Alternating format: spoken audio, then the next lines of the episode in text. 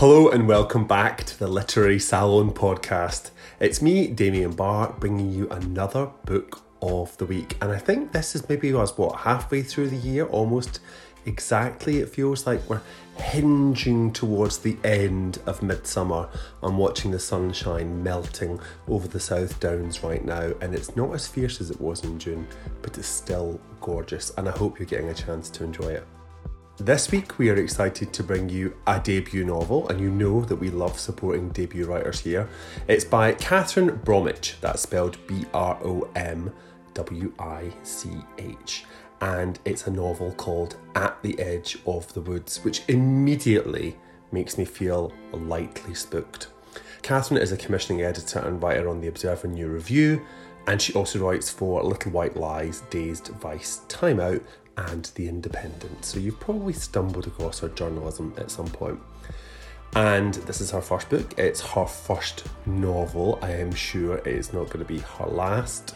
We were all very excited about it here at Salon. It's about a woman called Laura who lives alone in a cabin in the Italian Alps. The local villagers are wary of this worldly woman living deep in the forest, or should I say, their forest. Who is this unusual outsider, and what brings her to their door? As we discover, Laura is running from her past, aren't we all? And her past is a gilded cage, and her present is the wilds, is the woods, which offer her anonymity and an escape from all of that. So it's a sort of return to nature novel in that sense, not quite thorough.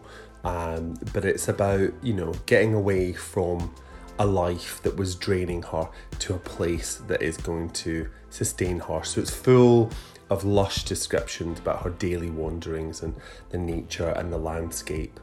But by living in isolation, Laura begins to lose more than she bargained for. Her grip on reality starts to go, and the villagers become increasingly hostile towards this woman in the woods, who they begin to think might be a witch. Robert Macfarlane has described this book as an exceptional debut, uncanny, unsettling, original and subtle. Gradually it beckons the reader deeper into both its forests and its mysteries. That's high praise indeed from an incredible writer. Let's go in for a deeper look.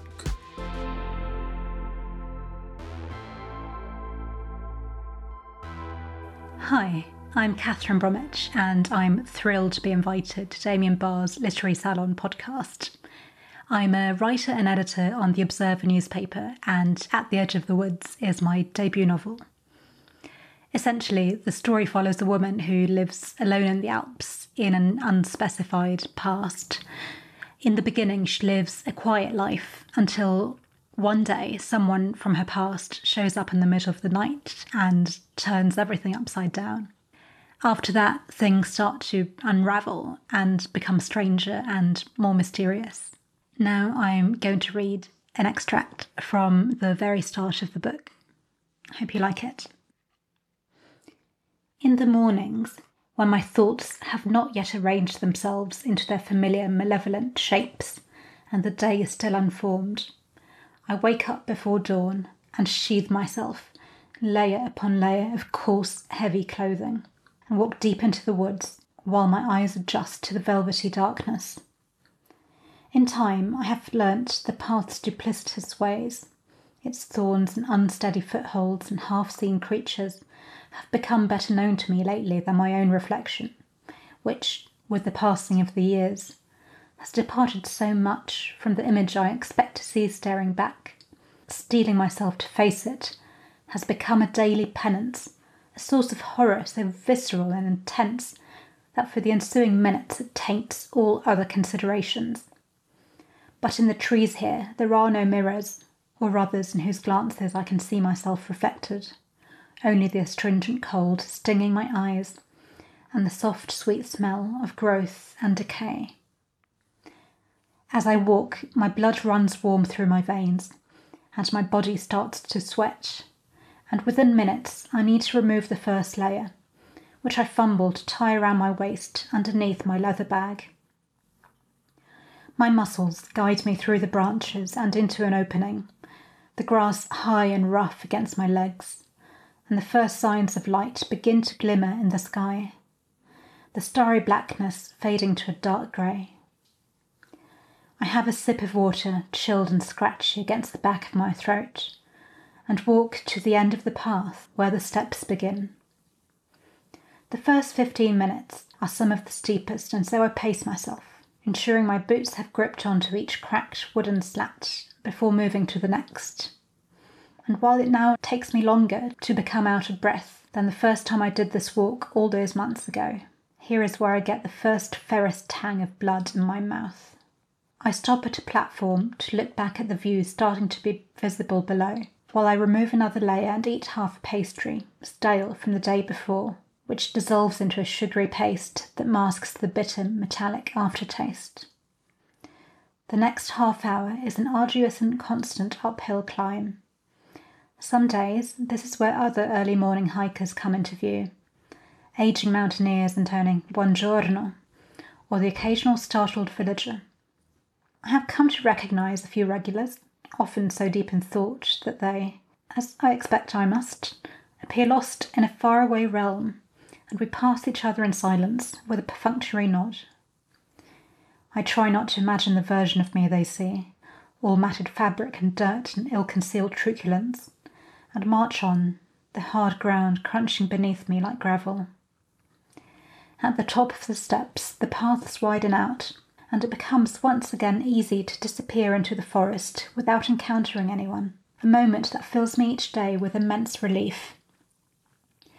At this stage, the adrenaline has started to kick in, overpowering the soreness in my legs and the stiffness in my joints, and as I make my way off the path and weave through the overgrown thicket, my thoughts, at last, begin to disperse.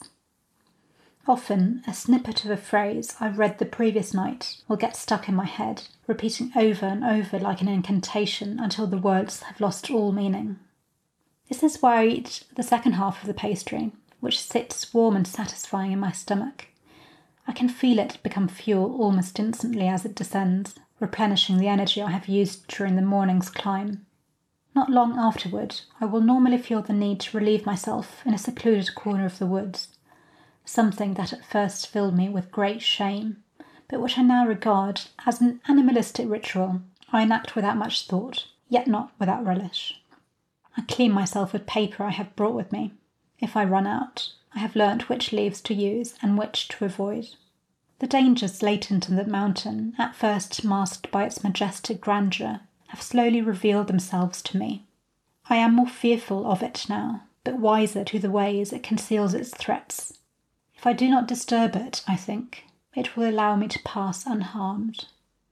As I proceed up through the forest, I try not to retread my steps, each day tracking a new pathway through the undergrowth, but time and time again I find myself heading to one of three endpoints I have come to favour. Once I reach the top of the pass, I stop to consider the view beneath me.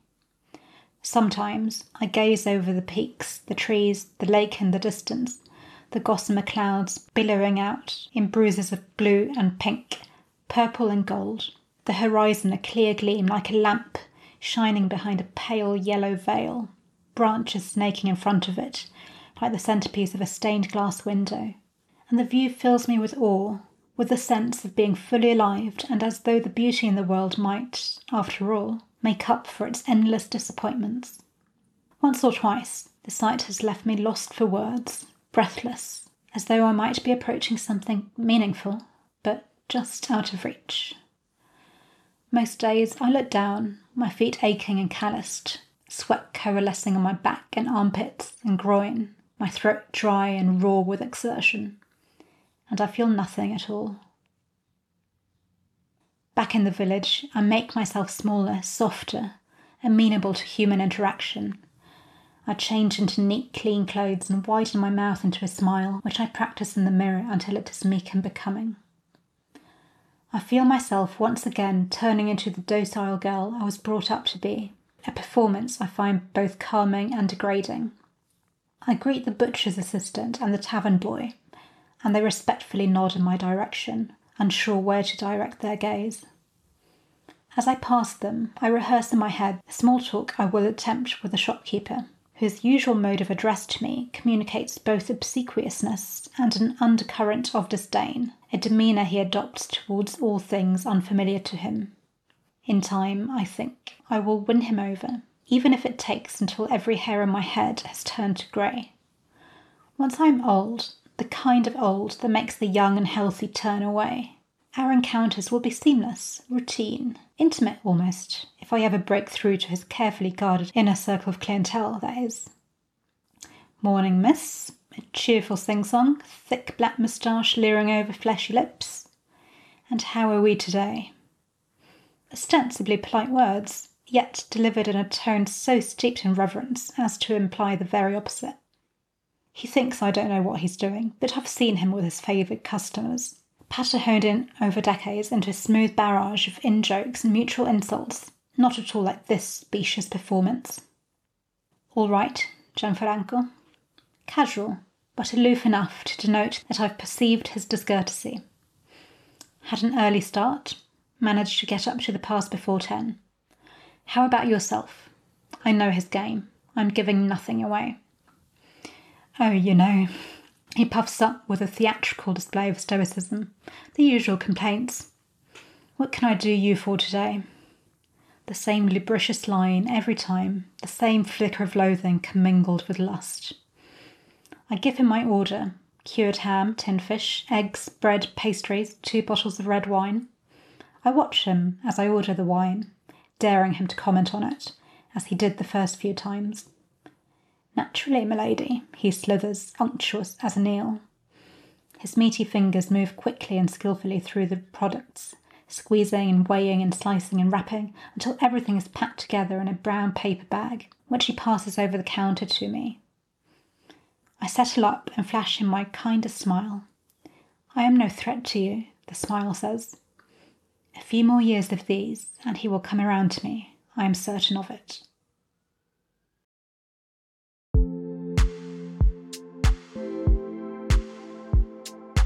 You'll just have to read the book to find out if Laura wins over the villagers in the end. So if you enjoy fine writing with a satisfyingly slow-burning plot that mounts with tension to a nail-biting finale, then you will enjoy reading At the Edge of the Woods by Kathryn Bromwich. At the Edge of the Woods is published by indie publisher Two Dollar Radio. Love that name.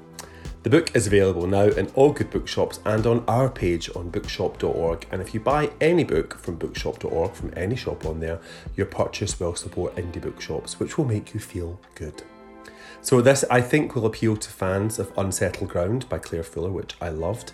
And as always, we'd be really grateful if you would share this episode so that more people can find a new voice. We love celebrating debut writers and we love giving them a space. So welcome to the podcast, Kathryn, and to you, listener. We will see you again with a brand new Book of the Week very soon. Thank you for listening and join us again. Happy reading.